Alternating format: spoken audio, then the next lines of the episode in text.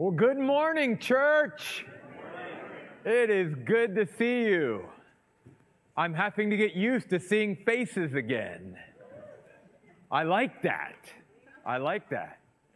It's not that I, you know, I was glad we had the live stream and that we still are live streaming on Sundays and Wednesdays for a while longer, but it's just good to look out there and see, see flesh and blood again.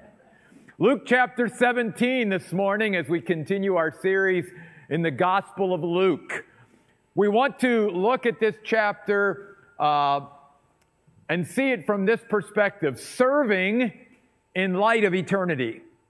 Because this whole series throughout the Gospel of Luke is really centered on what does it mean to serve the Lord and how should we be serving the Lord and, and what is God teaching us about being servants of the Lord uh, in these times in which we live. And we saw last week, especially at the end, where Jesus uh, gave us the reality of heaven and hell and eternity and how Jesus says eternity is coming fast and furious. It's, it's like a freight train that's coming down the tracks, and all of us are headed for eternity.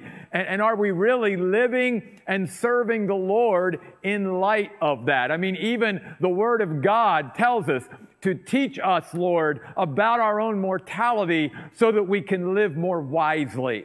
And in a sense, that's what last week was about. How do we live wisely in, in, uh, in, the reality of our own mortality? And now, how do we serve more wisely? And I want to divide this chapter up into four sections. Uh, each section I've summarized with sort of a one word summary of each section, especially for those of you that sort of like to connect things by, by using word associations or if you're taking notes. So the first one is sufficiency. The second one is contentment. The third one is thankfulness. And the fourth one is urgency. These are all ways in which you and I should be serving in light of eternity. Let's first look at sufficiency. Notice in chapter 17, verse 1, Jesus said to his disciples, Stumbling blocks are sure to come, but woe to the one through whom they come. It would be better for him to have a millstone tied around his neck than to be thrown into the sea than for him to cause one of these little ones to sin. Watch yourselves. If your brother sins, rebuke him. If he repents, forgive him. If he sins against you seven times in a day and seven times returns to you saying, I repent, you must forgive him. Now, I'm cutting through a lot here, but here's what Jesus is saying. Living in light of eternity also means living for what really matters. And what really matters and has always mattered to God and should to us is relationships.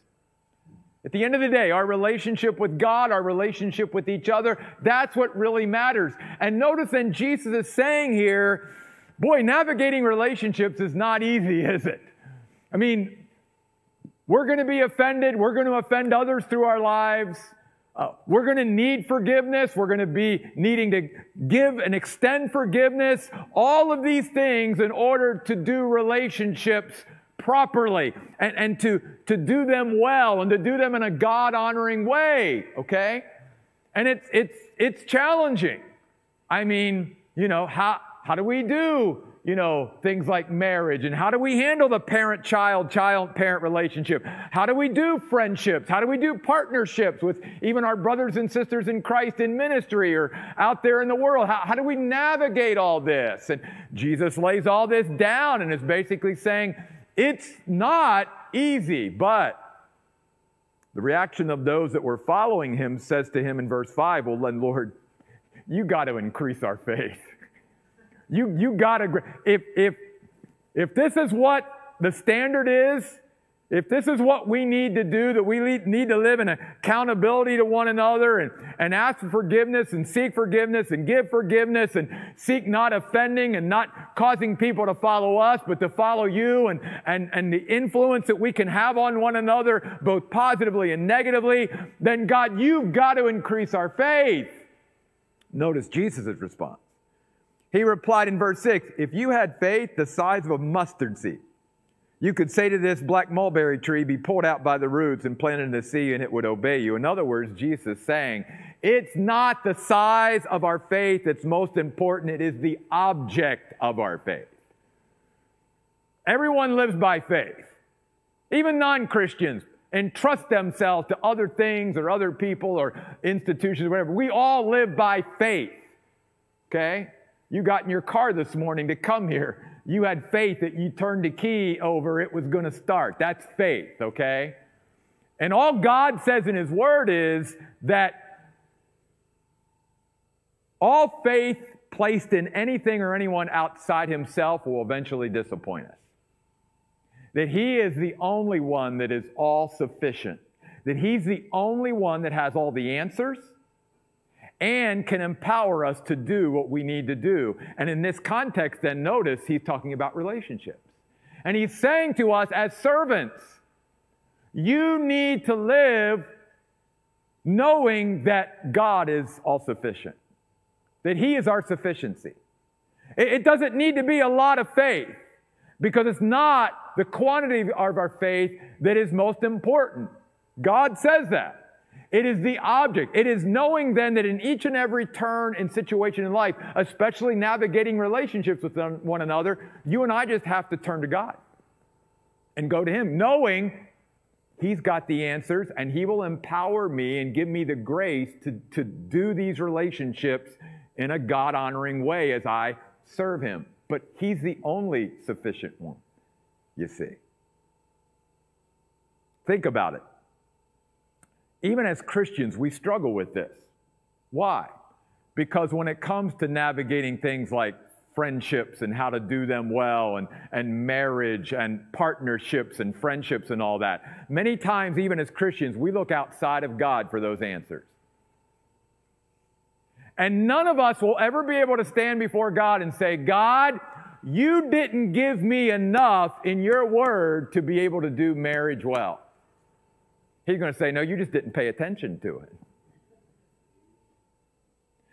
We're never going to be able to stand before God and say, God, you didn't give me what I needed to be a good parent to my children. Said, No, you just didn't pay attention to it because I wasn't sufficient.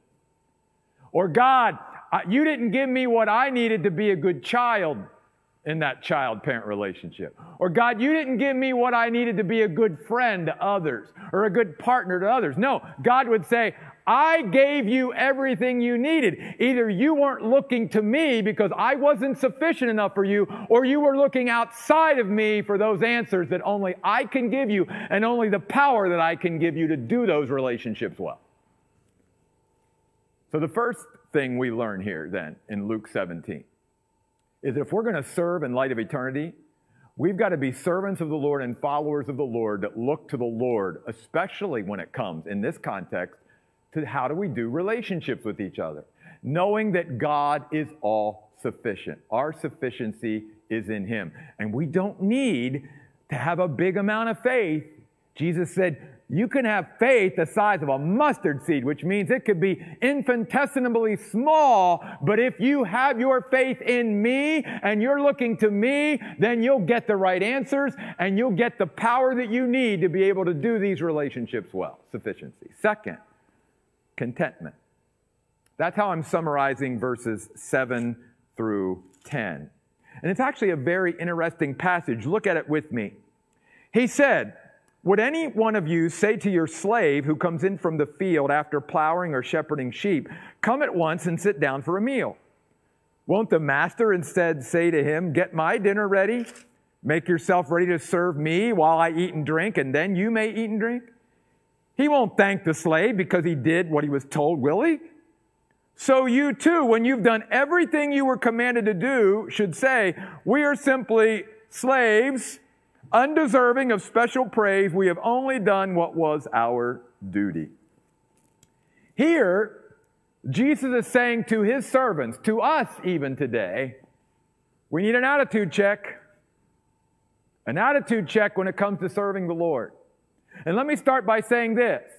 What Jesus here is sort of, of, of focusing on is two negative extremes. The one negative extreme was illustrated a few weeks ago, and we didn't really go into it at the time, but if you know the story of the prodigal son, the one extreme is illustrated by the older brother, not the prodigal, but the older brother in that story. You see, because he never left home, he stayed with his father. He was there all the time. He wasn't the one that ran out and wasted all of the money and all that stuff. But the thing is, even though he stayed in that house and he was with his father, as he interacted with his father as he served on that estate, if you will, as, as part of the, you know, responsibility and all of that as a son there and all of that. He did it primarily out of duty and obligation. It became drudgery to him. He didn't really love the father any more than the prodigal did when he first left the house. It's just he stayed, but his father really wasn't the object of love and value and worth to him, even though he stayed, you see. And, and he sort of just did things because he had to. It wasn't because he really wanted to. It wasn't because he really loved the father, you see. And that's why even when you come to that story, you can't say, well, the prodigal was wrong, but the one who stayed behind. No, they were both wrong for a time. They both were wrong. In fact, we find out in that story that the older brother who actually stayed at home and never left was actually in a worse spiritual state than the one who left and repented and came back with a different heart. So that's the one extreme. And so Jesus would be saying in other places, like there, be careful that as we serve the Lord, it doesn't get to the point where we we're doing things, but there's no love there of why we're doing it. We're not doing it because we love the Lord. We're doing it out of duty and obligation. It's become tradition. It's become routine. It, it's just become part, but we're not getting any joy out of it anymore and all of that. Jesus says, be careful of that. But here he's also saying this be careful that we don't go to the other extreme. And that is that every time we do something, we expect God to do something for us in a certain way. In other words, that service to God is always a means to an end. Now, here's the deal it's not that God doesn't lavish blessings upon us, He does. And He always gives us more than we deserve. Amen? In, in fact, if God stopped doing anything for us at this point in our lives, if He never blessed us one more time throughout the rest of eternity, what He's already given us in Christ is more than we deserve. You see. So, it's not like God doesn't do that, but Jesus is saying, be careful that you don't, in your mind, sort of start doing things as a servant of the Lord, saying, Well, if I do this for God, then God should do this for me. Because our relationship and our service to God is not a quid pro quo type of relationship where somehow we then end up putting God under obligation to us. And because we you know, we're so faithful in this and we did this and this, then we look to God and say, now, God, you should reward me in this way. Because the reason why that's dangerous is God doesn't always reward or bless us the way we think He should or how He should or in the timing that He should. And then if we have that kind of mindset, which is not good, and God doesn't come through for us in the way that we think He should come through for us and reward us in our service, then we become very disillusioned with God. And then God sort of, you know, He, he didn't do me right. And therefore, we start to get into a very unhealthy place between us and God. That's what he's saying here. You see, he's saying that believers should willingly live under Christ's authority as devoted followers, being contented servants, serving God in humility and gratitude and love and joy, and saying, God, you've already given me enough. I'm good. I'm content. I don't need any more from you. And here's the thing God will still give more because we cannot give God. But if we could learn, as Paul said, to be content and not always be serving with, now, God, what are you going to do for me? And that's, that's what Jesus is trying to get across here. You know, the servant that came in from the field, they were simply doing what they, and he says, you're, you're doing what you're supposed to do anyway.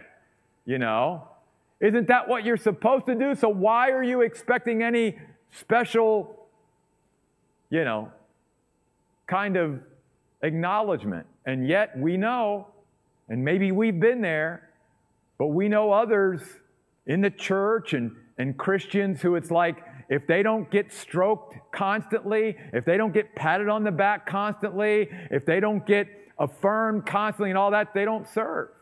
And all I can tell you is, yeah, if, if that's how you have to be motivated and inspired to serve the Lord, then you won't be serving for a while. Because none of us as human beings probably feel like we get the, you know, the accolades and the affirmation and the applause and all of that that we should. The problem is we've already gotten from God more than we could ever deserve. And God is just saying to us here, be careful. The first aspect of serving God in light of eternity is sufficiency. The second is contentment. God, I have enough.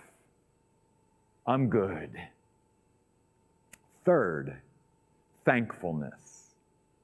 Verse 11 Now, on the way to Jerusalem, Jesus was passing along between Samaria and Galilee, and as he entered a village, ten men with leprosy met him. They stood at a distance they were practicing social distancing. I'm sorry, that's, that's true. And you realize in that culture, in that culture, because I say that only because you may think that this practice is the first time that's ever been happened in history. Oh my goodness, no. You realize lepers in Jesus' day had to keep a distance. And if they got too close or you got too close to them, I mean, that was no, that just didn't happen. They had to stay so far away because you might, you know, get infected. So they stood at a distance. And then they met him. And they raised their voices and said, Jesus, Master, have mercy on us. Now, that very title, is, in a sense, a title of faith, saying, God, we're looking to you. We, we believe that you are who you have claimed to be and that you can help us. And when he saw them, because Jesus doesn't miss a thing, he said, Go and show yourselves to the priests. Now, what he was doing there was calling them to faith even further in Him because He hadn't healed them yet. He's saying, as we're going to see here in a minute, you have the faith in me that I will heal you as you go and show yourself to the priest. Why go and show yourself to the priest? Because if they were to enter back into society, if they were to be able to give up social distancing and not stay apart from others, they had to be declared cleansed by a priest, cured and cleansed. And then they would enter back into society. So the only way they could do that was not from Jesus' authority, even though as the Son of God, he had that authority. In that culture, only the priest would be the recognized authority to be able to grant these lepers to be able to get back in there and start pressing the flesh with other human beings. And so he says, Go and show yourself to the priests. Once you get there, they will declare that you have been cured and that you have been cleansed. Notice their faith. As they went along, they were cleansed. It was in the going that they were healed. They trusted Him to lead them. And they found their healing as they obeyed. Now, let me stop there because this is an important principle. There are some of you even here today, some of you who may be watching on live stream this morning. You're in need of healing in some way, spiritually, emotionally, physically. You're in need of, of wholeness that can only come from God. Let me encourage you just obey what the Lord is telling you to do because our healing in life, our wholeness in life comes as we obey the Lord. So often, we, even as Christians, we want the healing, we want the wholeness without the obedience. Notice that didn't happen here. They would have never been healed had they not obeyed. Had they not had the faith to start walking towards the priest without being healed, they would have never been healed. Some of us need to have faith to just start doing what God has already told us and led us to do. And as we do those things, we will find healing. We will find a wholeness, you see. And that's part, can I just say at this moment, uh, as, as relevant as it is, of why I have led this church the way I have through this situation, not primarily looking to human beings, no matter who they are, for my direction and guidance, but to the all sufficient Lord. Because you and I need to get to a place where we might not see it happen yet, but we need to trust that God is leading in that direction, and I need to go in that direction before I see so many Christians I've heard say, well, I want to wait and see. That's not faith. Waiting and seeing how things turn out first and then responding is not faith. Faith is hearing God say, go this way, and we go, and then we see. Sorry, I just had to say that. It's sort of relevant right now. But here's the part we need to get to. Then, verse 15, one of them, there were 10, remember? One, when he saw he was healed, turned back, praising God with a loud voice. He fell with his face to the ground at Jesus' feet, thanking him, expressing gratitude. And he was a Samaritan. Then Jesus said, I, I love this question. Weren't there 10 cleansed? Where are the other nine? Isn't that, I mean, that, that hits you, doesn't it?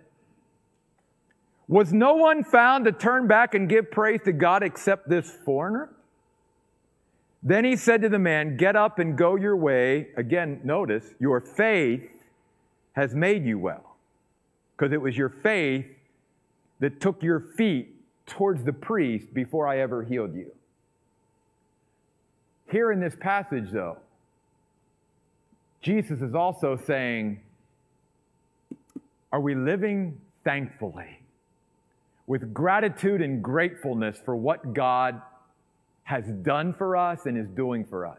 Have we stopped and paused? Or are we like the other nine that God has done so much for us and we pray about so much? And even when God answers those prayers, do we spend as much time thanking God and praising God and celebrating Him and worshiping Him after the fact that we do before as we keep beseeching Him to do the things that He does? It's something we all need to think about. And did you notice something here too? And I haven't even got to the last one yet. In this chapter that's talking to us about serving God in light of eternity, did you notice that it has nothing to do with what we do? It's all about being, not doing. Because before we do, we need to be. We need to be a certain someone and then do.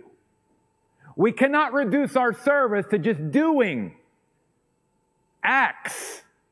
It's got to be doing acts to glorify the Lord and to advance His kingdom out of who we are, being. So, in a sense, we need to live a life being an, a person who's totally reliant and dependent on the Lord. That's the sufficiency part in the first part. Then we need to be content and we need to be thankful.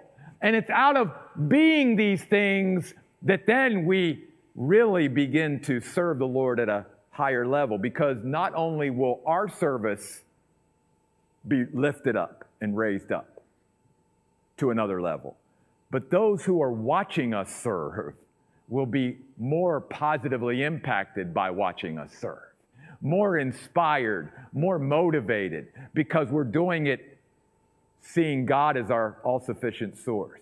They see that we're living and serving because we're content and we're not always expecting God to do something when we serve and when we live a certain way. And that we're so thankful to God. Our life is filled with worship and praise and celebration and exaltation of who God is because we can never truly thank God for all that He's already done for us. Amen. As I like to remind myself, God is more able to give me blessings than I am to be thankful for them. Let me repeat that. God is more able to give me blessings than I am to be able to. I can never catch up to God. So that's why we just need to live a life of being thankful, as that one out of ten did. And then the final one serving in light of eternity means serving with a sense of urgency. Look at verse 22. Then he said to the disciples, The days are coming when you will desire to see one of the days of the Son of Man, and you will not see it. Oh, can I just say, after these last couple months, I'm right there with you, Jesus. Oh, Jesus, come and come quick. I, I want to see, I want to see your kingdom come on this earth. But he says, Well, my, my people got to be patient because it's all going to happen in my perfect timing. So he says, people will say to you, well, look, there he is, or look, here he is, or, you know, he says, don't, don't chase after them. Don't set dates. Don't do all that stuff. For just like the lightning flashes and lights up the sky from one side to the other, so will the Son of Man be in his day. It will be unmistakable when he comes back in all his glory. But first, he must suffer many things and be rejected by this generation. So notice what he says though. Just as it was in the days of Noah, so too it will be in the days of the Son of Man. People were eating, they were drinking, they were marrying, they were being given in marriage right up to the day Noah entered the ark. Then the flood came and destroyed them all. Likewise, just as it was in the days of Lot.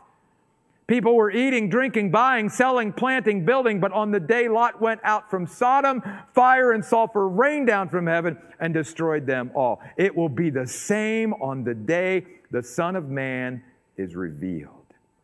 On that day, anyone who is on the roof with his goods in the house must not come down to take them away, and likewise the person in the field must not turn back. Let's stop right there. First of all, this is important.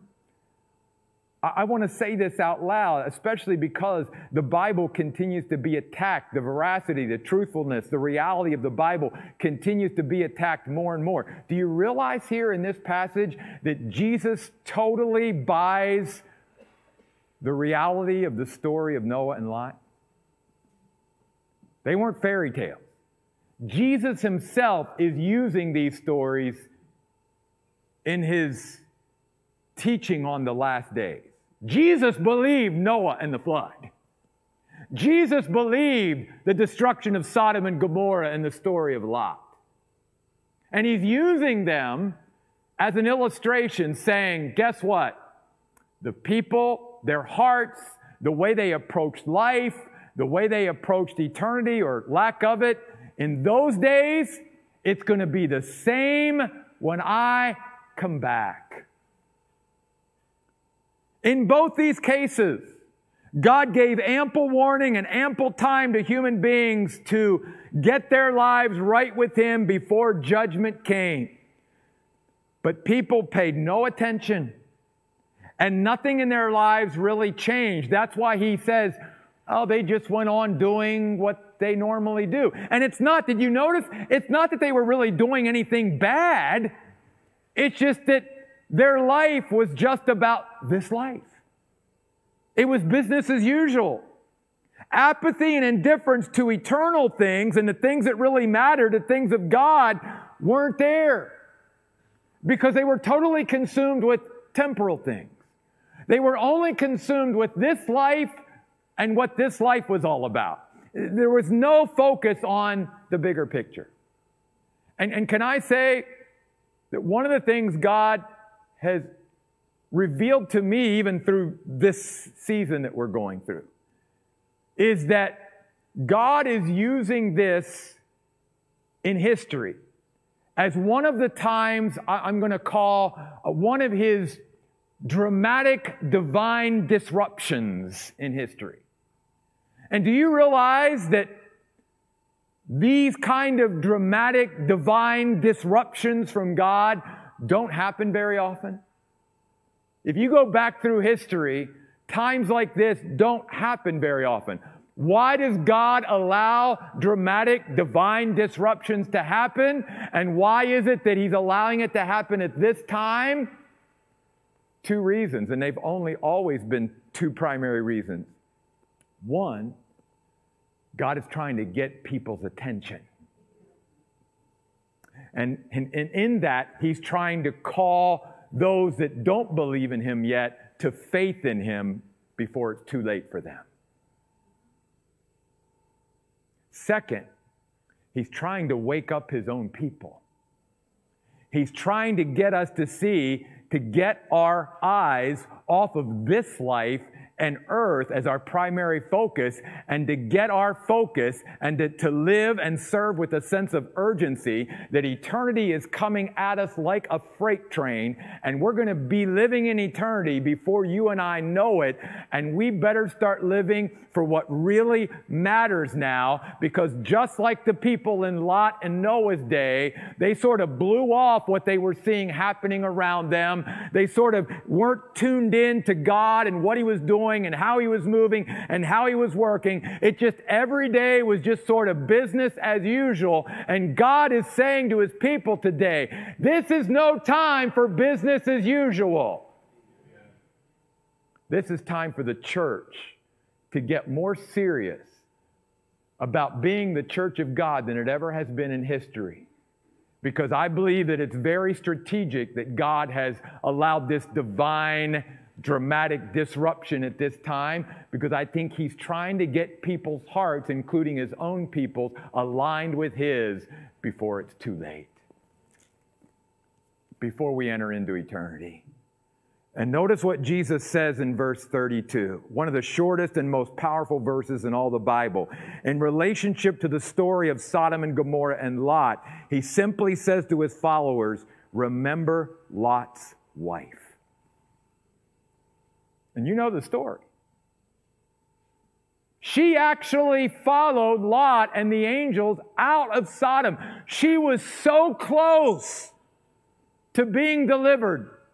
She was so close, if you will, to salvation and, and to a whole different life and a whole different future and a whole. Di- she was on her way.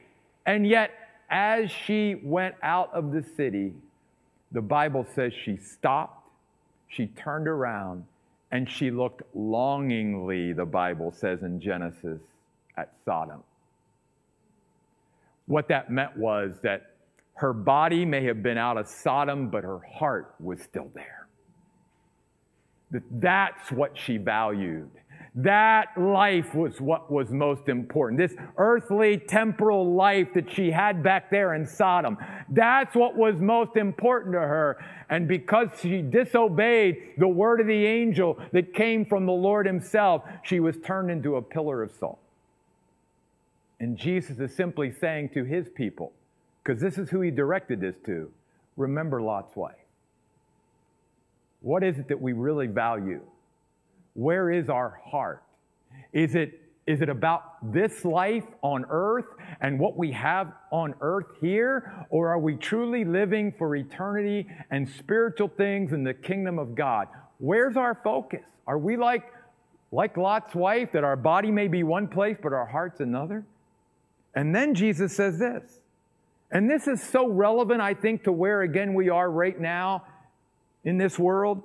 He says, Whoever tries to keep his life will lose it, but whoever loses his life will preserve it. Because why? Because the kingdom of God is totally upside down from the way of the world. So you, do, you, do you grasp then, my friends, what Jesus is saying here? He's saying, even as a Christian, if I am clinging so tightly to my earthly life, if, if I'm trying to hold on to it at all costs, and, and I'm trying to hold on to what I have here on earth at all costs, he says, not only will you lose out on you know, your eternal reward and, and where you are in, in the eternal kingdom, even as one of my people, you're going to stop living, really living while you're here. Because you're holding on so tight. He says the way to really live on earth is to let go of your earthly life and to let go of the things of earth. He says, No, I'm not saying that that means that then your life is over. In fact, he says that means you'll really start living on earth.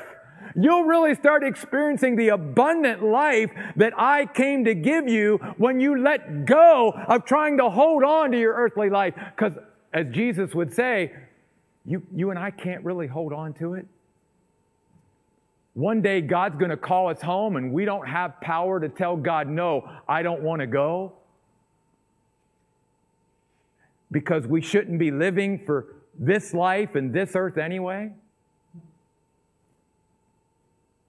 One of the Christian biographies that has always been so inspiring to me is the biography of a young man named Jim Elliot who wasn't even 30 years of, of age when he gave his life to be a missionary to the Auca Indians. And if you know the story of Jim Elliot, you know that he was murdered by those Indians that he went to share the gospel with. And in his diary, he wrote these words He is no fool who gives what he cannot keep to gain what he cannot lose. You see, Jim Elliot was like, it's not about this life. It's about the life to come. It's about eternity. I'm going to lay down my life for others. I'm going to just give up my life and let God work through me. And if God wants to take me home, God will take me home because I'm His. And there have been so many lives that have been touched and inspired and motivated by the short life of Jim Elliot. Because our life isn't measured by how long we live, but by what we did with our life while we were here. So many Christians now are like, I got to hold on. I, I can't do this. I can't do that. It's like, you're, you've stopped living. You've stopped living. Because the only way to really live is to let go of this life and the things of this world, and then you really get things in perspective. I personally think, if I could say this, that that's one of the reasons why in my lifetime, and it really has been in my lifetime, the last 50 plus years, that we continue to see a reduction even in the amount of people, not just young people, people who are willing to enter into ministry and the mission field because they have grown up with generations that have made this world and this life and, and everything more important than eternity and eternal life and spiritual things. And so, no wonder even young people have very little attraction to giving up their life and going to the mission field or going into ministry. And it continues to be, and I think it will continue to be that way up until Jesus comes because we have grown up, even as Christians, more and more captivated and enamored by worldly things than by spiritual and eternal things. And Jesus is simply saying to us if you want to serve me in light of eternity, then your life needs to be reflecting those values each and every day. You need to be living with a sense of urgency. You need to be living for the spiritual and for the eternal, and letting go of your earthly life and earthly temporal things. Because in the end, it's not going to matter. And eternity is coming fast and furious. And all of us are going to be there real soon. So Jesus says, Remember Lot's wife. Could we stand and pray? Lord, I pray today for all of us that this has been sort of a wake up call for your people, the church, That God, may we realize eternity is coming very quickly for all of us. And God, this earthly life is, is only going to be a, a few more years on this earth as we know it. And God, I just pray that we would live every day as your people and serve every day in light of eternity coming. God, that we would serve knowing that you're our all sufficient God. That we would be content. That we would be thankful. That we would be urgent about our business.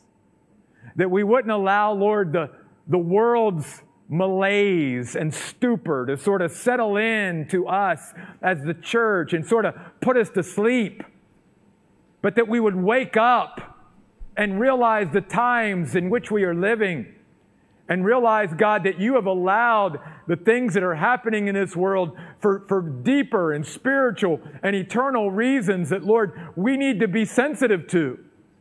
And if, Lord, we were ever going to live for you, it's now. If we were ever going to live lives that were going to influence and impact other people for the kingdom and for eternity, it's now, God. And so I pray that our hearts would be gripped by the things that really matter, God. Would you take our lives, use them for your glory and honor? We pray in Jesus' name. Amen.